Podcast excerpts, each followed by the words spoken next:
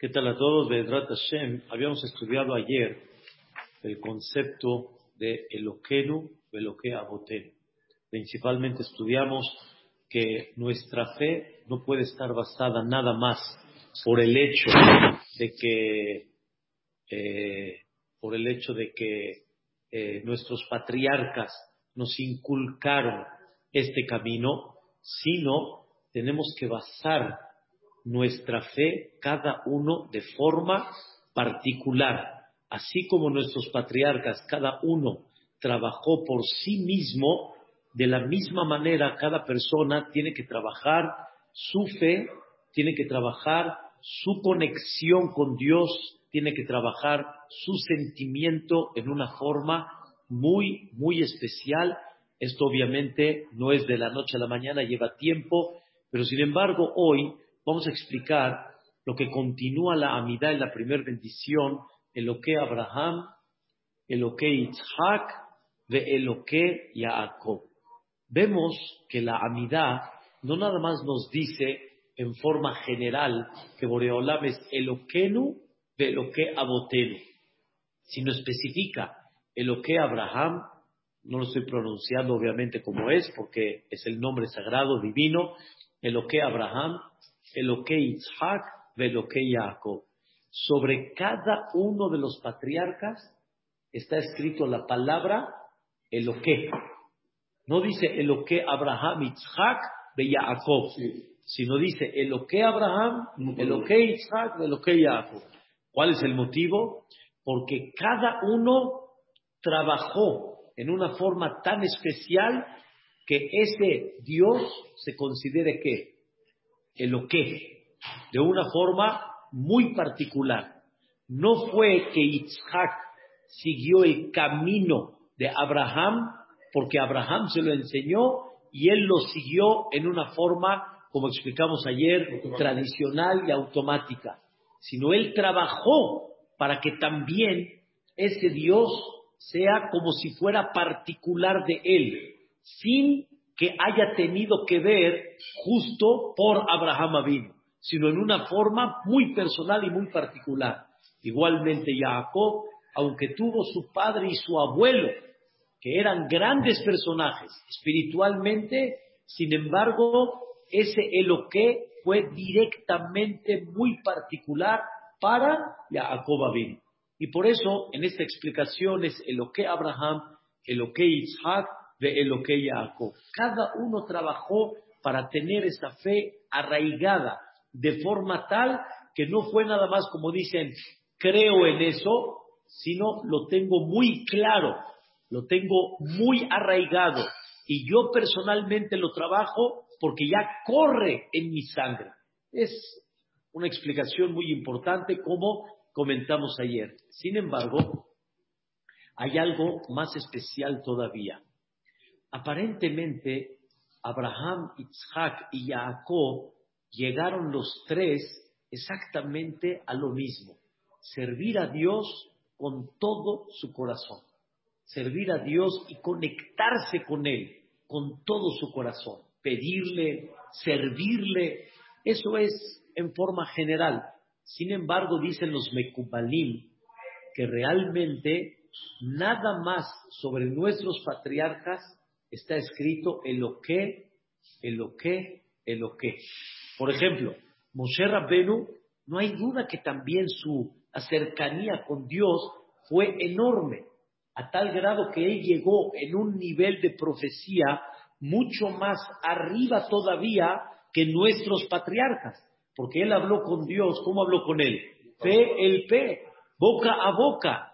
¿No es cierto, Mary? Directo, de una forma como si estuviera despierto hablando con él. No fue así Abraham, Isaac y Jacob.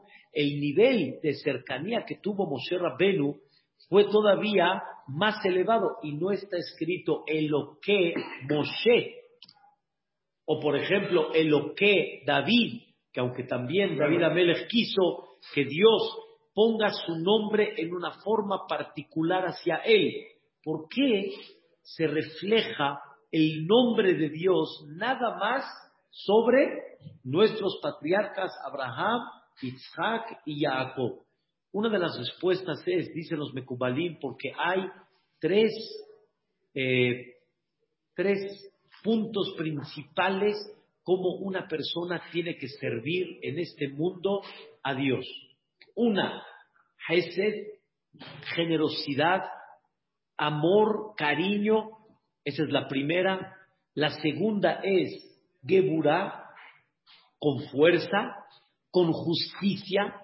Y la tercera se le llama Emet. Emet significa la verdad completa y absoluta. Dicen los Mekubalim que todos nuestros patriarcas, Abraham, Isaac y Jacob, realmente lograron niveles fantásticos, increíbles, completos. Sin embargo, cada uno destacó en una característica mayor al otro.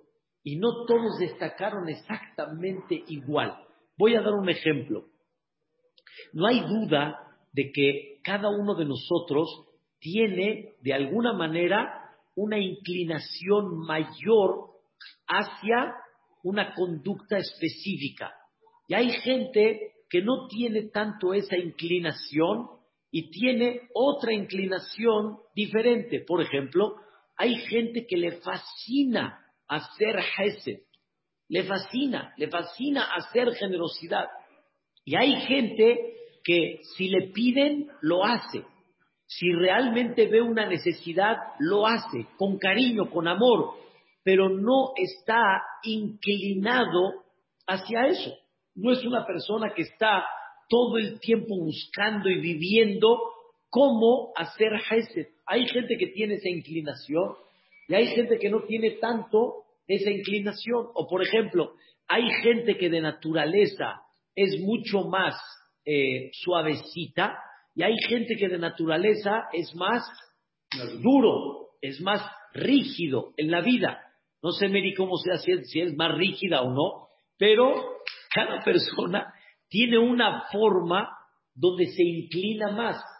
Todos pueden estar en el mismo marco, quiere decir, todos pueden estar en el cumplimiento de Torah, en la conexión con Dios, en la fe, en el bitajón, pueden estar muy conectados, pero sin embargo, la inclinación de uno no es la misma a la inclinación de otros. Hubieron grandes jajamín que no hicieron como Abraham vino. Estaban más encerrados, digamos, en su estudio, obviamente, en su grandeza, en su enseñanza, pero no se inclinaron como Abraham vino a abrir sus puertas de la casa y a recibir a cada persona que toque la puerta y buscarlo en una forma activa.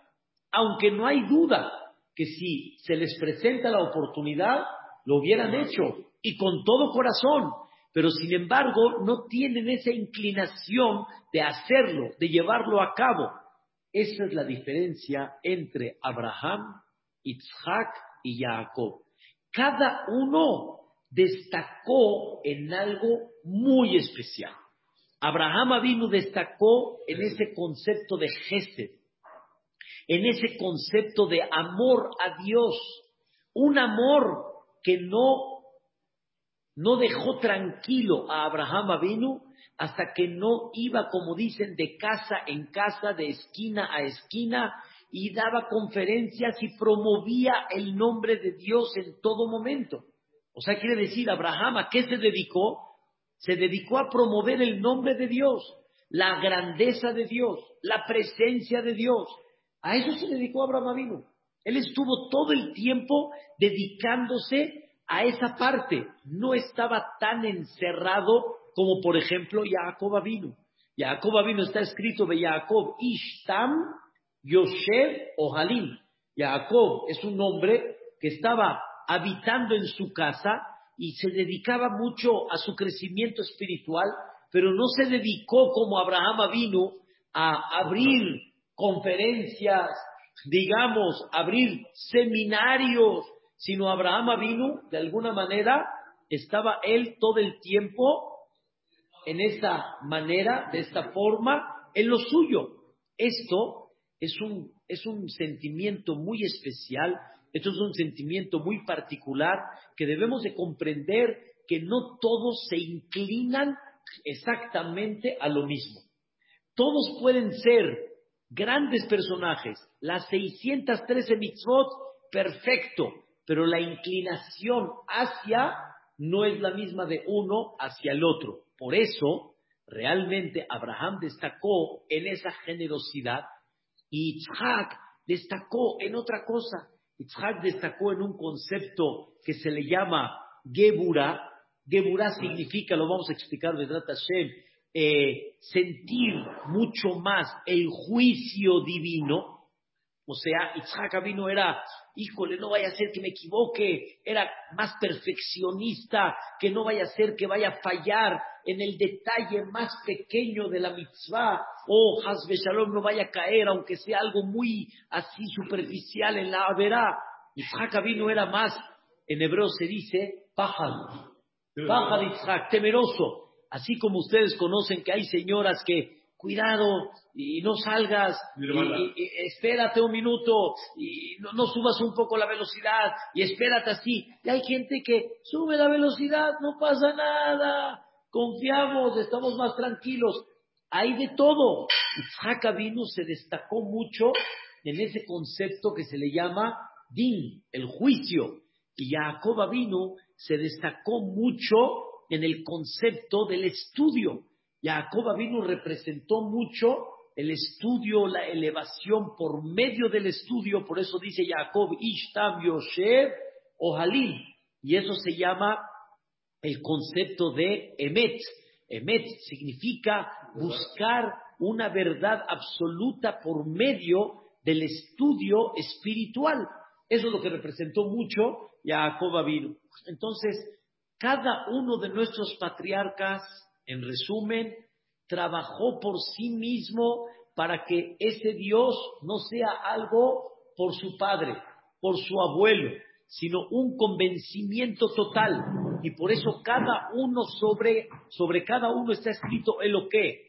Pero más profundo todavía, cada uno destacó algo especial, cada uno destacó algo particular y Abraham destacó el Gesed, y a, Isaac vino la Geburá, el, concepto del juicio, y Jacob vino el Emet.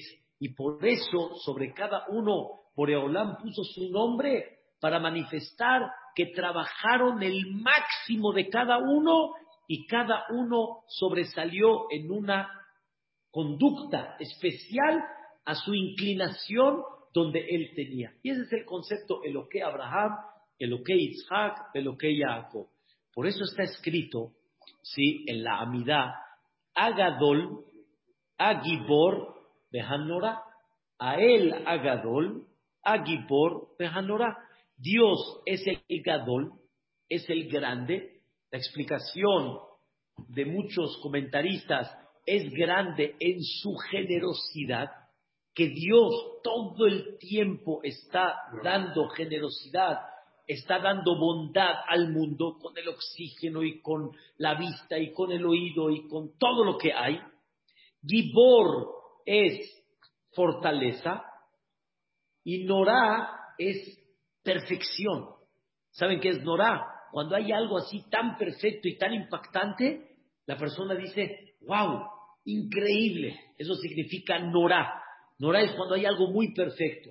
Gadol representa a Abraham Avino por la generosidad en la que él se destacó. Gibor representa a Isaac, que representa el concepto de Geburah, lo que estuvo todo el tiempo enfatizando que no vaya a caer, que no vaya a traspasar. Y Jacob representa Norah.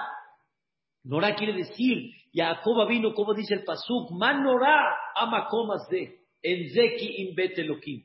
Jacob vino representa lo más perfecto en el concepto de entender el emet de Boreolam, la verdad de Hashem Itbaraj, lo perfecto que es Hashem Itbaraj, y eso le provoca a la persona un impacto de decir qué increíble, y eso se llama Nora.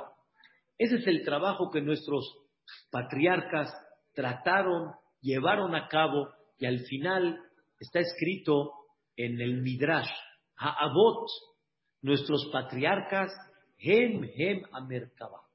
Nuestros patriarcas son la carroza. Cuando tú ves una carroza, sí, en aquella época, ¿no? La carroza del rey, aunque no veías al rey allá adentro, pero tú sabes que en esa carroza, ¿quién está? El rey.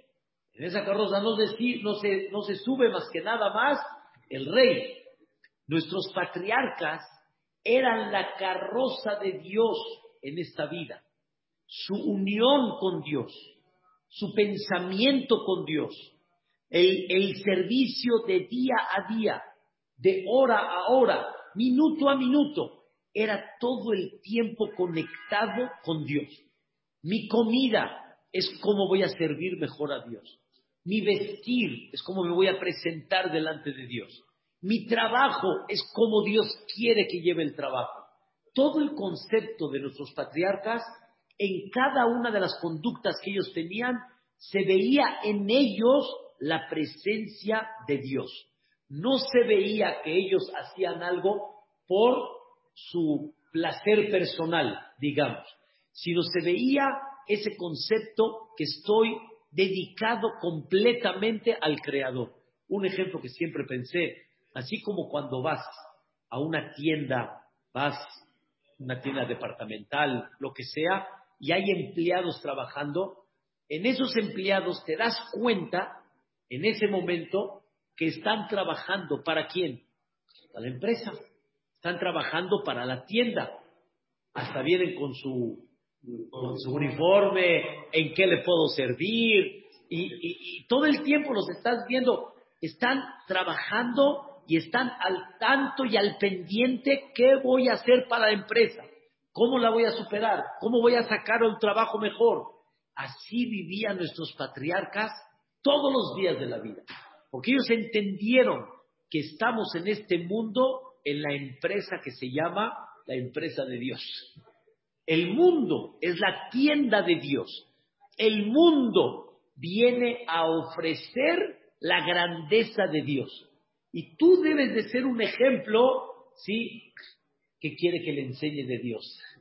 Que quiere que le platique de Dios.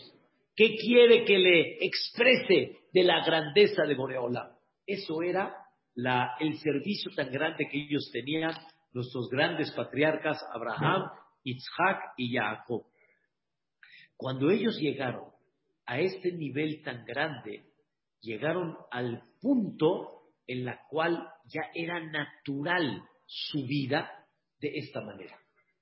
Ya no dudaban, no pensaban de otra forma. Más que acostumbrar, lo eh, va a ser un poquito del tema que vamos a platicar un poco más hoy, que lo comentamos ayer, lo pensaron, lo masticaron y les quedó tan claro tan claro de que ya, es parte de su vida. Te voy a dar un ejemplo. Llegó Nimrod. Nimrod era el emperador que quiso alejar a Dios de este mundo. Ese fue Nimrod. Su misma palabra, su mismo nombre, dice todo. ¿De dónde viene la palabra Nimrod? Maradmo. O sea, aquel que quiere negar y ir en contra de Dios, quiere rebelarse en contra de Dios. Llegó Abraham vino, se presentó con Nimrod y Abraham empezó a dirigir a Nimrod para que entienda que está equivocado. Y hay un Dios, y hay un ser supremo, y hay uno que fabricó todo esto. Al final Nimrod no le pareció lo que Abraham vino quiso llevarlo, y al final le dijo, mira, o te hincas al fuego o te meto a la hoguera. Y Abraham no dudó. Ramón, Abraham no dudó. No dudó. Dijo, dijo, yo no voy a vender este principio por quién? Por el capricho del Señor.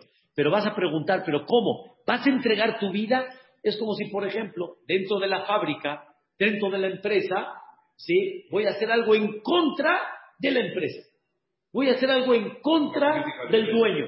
O sea, voy a empezar a, destruir, a, violar. espérame, ¿sabes qué? Vete de acá. Vete de acá. Aquí no tienes lugar. Dijo Abraham vino vivir en la empresa de Dios, ¿sí? Dando a entenderle al mundo que no creo en Dios. No. ¿Qué dijo Abraham vino? Tírame. Le dijo Nimrod, ¿estás seguro, según tú, ese Dios es tan grande que te puede salvar del fuego? ¿Estás seguro que quieres hacerlo? Le dijo Abraham, mira, él sí me puede salvar, pero él decide si me va a salvar. No me meto al fuego para que me salve. Me meto porque ese es el principio de la empresa de Dios. Punto. Por eso me meto. Si Él me quiere eh, eh, salvar, que me salve. Si no, es decisión de Él. Pero yo no voy a profanar su empresa. Así lo hizo tan natural Abraham. Tan natural, tan seguro. Y así Abraham lo vivía tan natural que empezó a promover esa grandeza de Dios. Al final lo metió a la hoguera y ¿qué pasó? Se salvó. Pero se salvó no porque se salvó, porque Dios lo salvó. Dios lo salvó. Le hizo el milagro. Arán, Arán era el hermano de Abraham. Y Arán dijo estas palabras. Voy a ver qué pasa. Si Abraham se salva, le voy a Dios. Si Abraham no se salva, le voy a Nimrod. Entonces, cuando se salvó Abraham, ¿qué dijo Arán?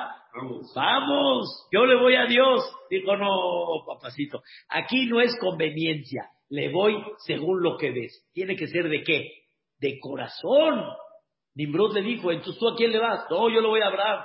Lo tiraron y no se quemó, se incineró en segundos, era una hoguera tremenda, se incineró completamente. ¿Cuál es la idea? La idea es, Abraham fue natural, estaba convencido, estaba seguro que así es. No es así su hermano. Harán dependía a ver quién se salva. Entonces no lo trabajó él en forma particular. Eso se llama emuná hayá, una fe viva. No una fe nada más aquí en la mente, como dicen, del dicho al hecho. No, una fe viva, natural, que ya Abraham vino la tenía tan clara que no tenía absolutamente ninguna duda que así es. Y así fue Isaac vino, y así fue Jacob vino. Sin embargo, todos tuvieron sus puntos, todos tuvieron sus puntos de prueba, todos tuvieron de alguna forma sus errores. No hay un tzatik generalmente en el mundo que no caiga, que no peque, pero sin embargo era la lucha, la lucha. Con esto se entiende algo muy importante. Está escrito en la Mishnah en Pirkei Avot. La Torah no lo destaca con esta frase, pero la Mishnah en Pirkei Avot nos explica de los sucesos que tuvo Abraham Avinu. La Mishnah en Pirkei Avot dice estas palabras: diez pruebas a Kadosh Baruj probó Abraham Avinu. O sea, quiere decir, le mandó diez retos, pero retos. No retos de los que son simples. Oye, ¿me sirves un vaso de agua? Eso no es, un reto. Y aún así, de que estuvo dispuesto a meterse al fuego, cada reto que Dios le mandó era un reto diferente al primero, que no porque el primero lo pasó ya aseguraba el segundo, porque si no entonces ya no hay un reto para él. El reto que tuvo Abraham vino cada vez fue uno más por encima del otro. Y ese reto, ¿con qué finalidad? Ese reto, ¿con qué propósito? ¿Para qué Dios lo mandó? ¿Por qué Dios mandó ese reto? La respuesta es para afilar cada vez más la fe. Para que esa fe cada vez la tenga más arraigada.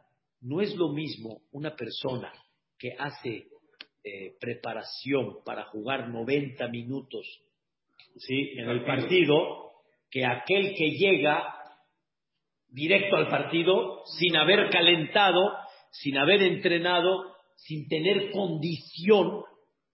Existe también entrenar y tener condición para la fe y la persona la tiene que trabajar. Y se trabaja con el reto. ¿Sí? ¿Es normal? Es, es pero ¿por qué es normal? Porque la persona misma, para que trate cada vez de ir así, pero vamos cada vez más hacia arriba, hay que estar trabajando constantemente.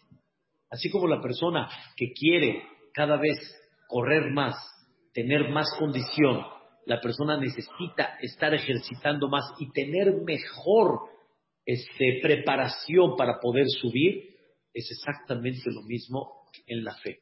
La fe no se adquiere nada más con hablarlo un poquito y decir yo quiero y ya.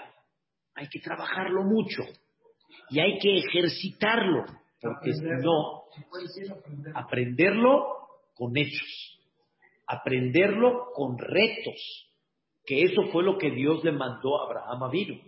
Pero muchas veces uno lo aprende, pero no lo entiende. Mira, trato de mi caso, ¿no? Hay veces no lo entiende uno, pero por lo mismo, porque no pensamos mucho, sino nada más de alguna forma en la explicación, ¿sí? Porque lo que quiero es como que comprender la situación actual en la que tengo y no estamos trabajando en la parte de que hay un ser supremo arriba que lo que busca de cada uno de nosotros es lo que exactamente necesitamos. Lo que yo necesito o lo que Él entiende que yo necesito. Lo que yo quiero o lo que Él entiende que es mi reto en la vida. Eso hay que, hay que platicarlo, hay que pensarlo, hay que trabajarlo, porque si no, entonces la persona entra, le llaman una frustración en, en entrar en una situación que él no quiere, no le gusta y no la acepta porque no está conforme con eso. Y la pregunta es, ¿quién dijo que esta situación, la que tú estás viviendo, no es tan buena, no es, es tan regular? ¿Cómo la, ¿Cómo la explicas tú? ¿Bajo qué? bajo un ideal que tú creaste, bajo una realidad que debe de ser. Eso que hay que trabajar muchísimo. Pero todo eso depende hasta cuánto la persona mete a Dios dentro de nuestra vida.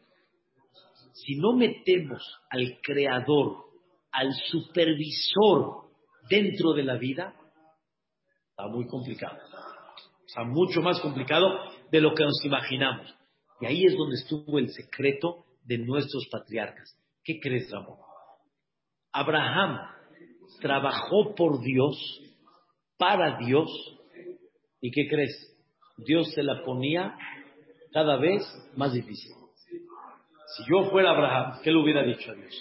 Espera, yo estoy trabajando para ti y tú vas en contra mía.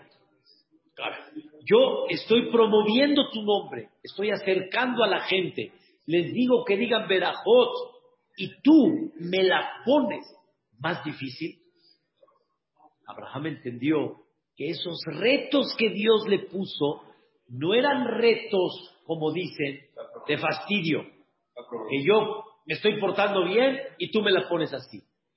Abraham entendió que esos retos fueron para su bien, no fueron retos de fastidiar, no fueron retos como que si el hombre se porta bien, ¿por qué le mandan este tipo de circunstancias? Abraham entendió de que esto que está pasando es justamente parte de su crecimiento, de su labor, de su propósito en la vida, del objetivo a donde tiene que llegar. Y ese es el, el reto que Abraham cada vez fue superando en su vida, a tal grado que, como mencionamos ayer, como ya lo mencionaron dentro de, los, de las diez pruebas que tuvo Abraham vino, ¿cuál fue? Una de las fuertísimas que Dios le pidió que sacrifique a quién? A su propio hijo. Pues a ver, se, enchina el cuerpo. A su propio hijo, Hasbe Shalom, así como decir uno que agarra uno la mano y ¿Estás entendiendo? ¿Y lo, Abraham lo dudó? No. Abraham entendió, así es, así es. ¿Por qué así es? Porque así Dios dijo. Una prueba que él se metió solito. Una prueba que él se metió solito. ¿Cuál? Esa, la que Isaac, se metió ¿Por qué él se solito. metió solito? Dice, ¿cómo pueden, ¿cómo pueden sacrificar a sus hijos, no? Ah, la contradicción. La contradicción, o sea, Abraham estuvo todo el tiempo promoviendo, había antes una idolatría, se llamaba el una idolatría que la gente sacrificaba a su hijo por la idolatría. Y Abraham dijo, están locos, ¿qué Dios va a pedir sacrificar a tu propia sangre? Y de repente Dios que le dice a Abraham, sacrifica a tu hijo. ¿Qué dijo Abraham vino? No, espérate, Dios mío, llevo trabajando mucho tiempo que la gente entienda que no puede ser que un ser supremo, misericordioso, generoso, le, le diga, eh, es una locura, ahora me lo estás pidiendo. Por eso dicen los jajamín que no nada más fue una prueba el hecho de sacrificar a su hijo, es lo que tú estabas diciendo, sino el hecho de que ahora él va a contradecir todo lo que él promovió en contra de esa gente. ¿Ya entendiste? Eso, eso es lo que Abraham, Dios estuvo trabajando en él y con ese reto Abraham explotó el potencial completo y absoluto de su conexión a Dios en una forma completa. Dijo Ramón, pero hay cosas que no las entiendo. Créemelo, hubieron muchas cosas que Abraham en su momento no entendió. Ejemplo, aparte del que dijimos, me estás contradiciendo. Por un lado me dices, sacrifica a tu hijo cuando llevo promoviendo que eso no se hace. Y por otro lado, Dios le dijo a Abraham, Isaac es tu futura generación. Oye, Oreolam no se ha casado, no ha tenido este, esposa, hijos. Espérame, me estás diciendo que sacrifica a Isaac. Y por otro lado me dijiste que Isaac es mi futura generación. O, o- o- o- te refieres que Isaac es el, o va a haber otro hijo que se va a llamar Isaac. Me dijiste de este. ¿Cómo lo explico? Dijo Abraham eso no es problema mío. Es en el buen sentido. Eso es problema de quién? De él. ¿Cómo? ¿Se está contradiciendo? Se ve que se está contradiciendo. Pero yo confío en esa mente suprema, en esa mente absoluta y total. Difícil.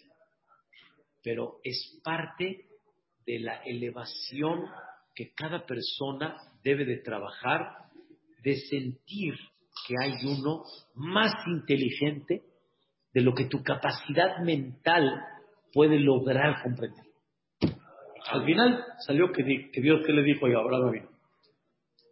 No, No, no, lo hagas. Eso Abraham no se imaginó. Abraham estaba dispuesto a, a- así. ¿Y qué va a pasar con la palabra divina? Es, es cuestión de él. Pero Abraham vino, ¿sí? Estaba completamente doblegado. Al final vemos que las cosas fueron nada más hasta aquí. Ya vi lo que eres capaz de hacer. ¿Qué dices, este? ¿Él sabía que era una prueba? ¿Mandé? Abraham Avinu sabía que era una prueba. No, no vi, no vi escrito que Abraham. este, Y era la décima vez que. Claro. Entonces, Pero no- sí no- Abraham no sabía, intuía- ¿eh? No lo intuía también que a lo mejor podía ser una prueba. Abraham sí sabía que lo que se presentaba era un reto divino. No es de que Dios se lo, se lo dijo, o no es de que Abraham ya sabía que Dios lo va a probar diez veces. Eso seguro que no. Rashi dice en Perashat Ba'era, Rashi dice, yo probé a los patriarcas y nunca les dije que los iba a probar. Y ellos nunca se esperaron que va a venir. Y de repente les llegaba. Y con todo y eso, ¿estaban qué? Estaban firmes. Sí. Una vez dijo Rabshumo Brab de Alaba Shalom, dijo, no hay duda que cada prueba tenía la fuerza de tirarlo. Porque si no, pues no es prueba. Si, si yo te digo, oye, me echas una ventona acá, así tan sencillo, pues no es una prueba. Pero cuando viene una prueba, quiere decir que le podía pegar a Abraham vino. Al final estuvo fuerte.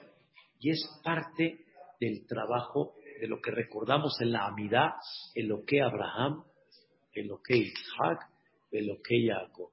Quiero que sepamos que estos patriarcas, cuando los mencionamos, se ve algo maravilloso. Abraham, Isaac, Jacob. Pero de veras, de veras, de veras, no tenemos, ¿sí? Este, la conciencia, hay veces, de entender cuánto Dios nos hizo batallar a Abraham, Isaac y Jacob. Por ahí te va un ejemplo maravilloso que dice el Midrash. El Midrash dice, este, eh,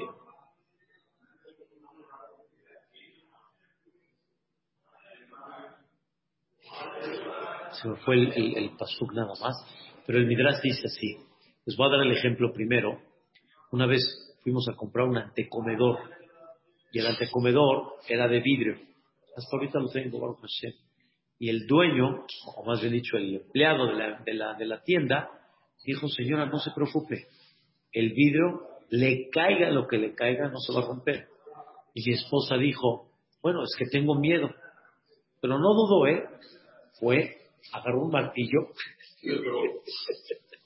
agarró un martillo, y Mary le iba a pegar, y mi esposa dice, no, señora, ese es mi problema. Yo lo pago. ¡Pum! Le pegó. No le pasó nada. Y no le pasó nada.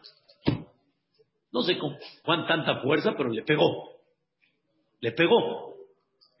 ¿Esto qué quiere decir? Fue una forma de demostrar que el vidrio que es duro, sólido. Dice el Midrash, así la gente antes en el mercado, Suri, probaba el barro, los utensilios de barro, los golpeaba delante de la gente, ¿sí? Para enseñarles qué tan firmes son. Tal vez no un golpe de 10 pisos, pero sí un golpe normal, natural. ¿Sí me entiendes? Y, lo- y- y demostraban lo sólido bajo el golpe que le daban. Dios, en el sentido figurado, decía, se me olvidó sobre qué palabra era, pero Dios decía en el sentido figurado, decía, Abraham, no se lo dijo Abraham, pero dice, Abraham, ojalá que en esta no, al revés. Demuestres sólido. Abraham, por favor, no me falles en esta. Porque si me fallas en esta, me vas a tirar todo. El utensilio se va a quebrar. Sé sólido. Y entonces ya no hay quien va a dudar de la grandeza de Dios por la presencia de Abraham Abid. Y eso puedes morir en la última. Fue en la última, en la, en la de Akedat Isaac. Como que Dios le dijo, aguántala, aguántala esta. No se lo dijo. Dios decía, ojalá que la aguante. ¿Por qué? Con eso la gente va a ver su fortaleza hasta qué grado llega. Abraham la pasó muy dura. Isaac la pasó difícil. Jacob la pasó difícil. Nuestros patriarcas la pasaron muy duro. Las pruebas, o sea, lo voy a decir un poquito sensible, pero que una persona vea las pruebas de nuestros patriarcas en la vida de cada uno de los, de los que vivimos en esta generación, Shema Israel. Shema Israel. No, nada más. Por eso ellos, y nada más ellos, en lo que Abraham, en lo que Isaac, en lo que Jacob. Cada vez que digamos en la amidad, en lo que, en lo que, en lo que, en cada uno independiente, es justamente eso. Y aunque tuvieron sus caídas, tanto Abraham, tanto Isaac, tanto Jacob, sin embargo, su lucha de fortaleza para no caer, para seguir fuertes, para estar unidos con Dios, para que se vea en ellos la presencia de Dios, fue tan grande que por eso en la amidad, como Dios mismo dijo en la Torá, en lo que Abraham, en lo que Isaac, en lo que Jacob. Es una lucha, es una lucha y a nosotros es una lucha que ese Dios no sea Dios de nuestros patriarcas y por eso es nuestro Dios, sino tiene que ser nuestro Dios. Sí, todo comenzó por ellos, pero tienes que estar convencido que así es. Y entonces ya es una convicción propia, no es nada más de ellos. Gracias, Boreolam, que estoy conociéndote como te conoció. Y ahora ya entendí por qué mi abuelo, por qué Abraham vino, por qué hizo tanto por ti. ¿Por qué? Ahora ya entendí. Está muy claro. Aunque no estás en el nivel de Abraham vino, con esas pruebas que tuvo Abraham vino, pero cada vez estás más convencido de lo que estaba convencido quién. Abraham vino, como decimos, crece a lo que tu padre estaba convencido. Crece en lo que tu abuelo estaba convencido. Crece en lo que nuestros antepasados estaban convencidos de eso. Y que no sea nada más, de verdad se dice mitzvah anashim elumada. Así nada más como dicen, una rutina y una conducta así, porque así me enseñaron y así es y no. Para que nuestros hijos crezcan igual, y que no se me que no se me vayan del carrilito, que ellos no van a ellos no van a comer kasher porque yo como kasher. Ellos no van a cuidar Shabbat porque yo cuido Shabbat. Ellos tienen que cuidar Shabbat porque ellos tienen que entender por qué tienen que cuidar Shabbat. Sí, los educo para que se les haga más fácil. Pero la obligación al final de cada uno, ¿cuál es? La convicción que propia. En lo que Abraham, en lo que Isaac, en lo que Jacob. Mañana seguimos de la primeramente Dios. Escuela Mitzvot. Adentro.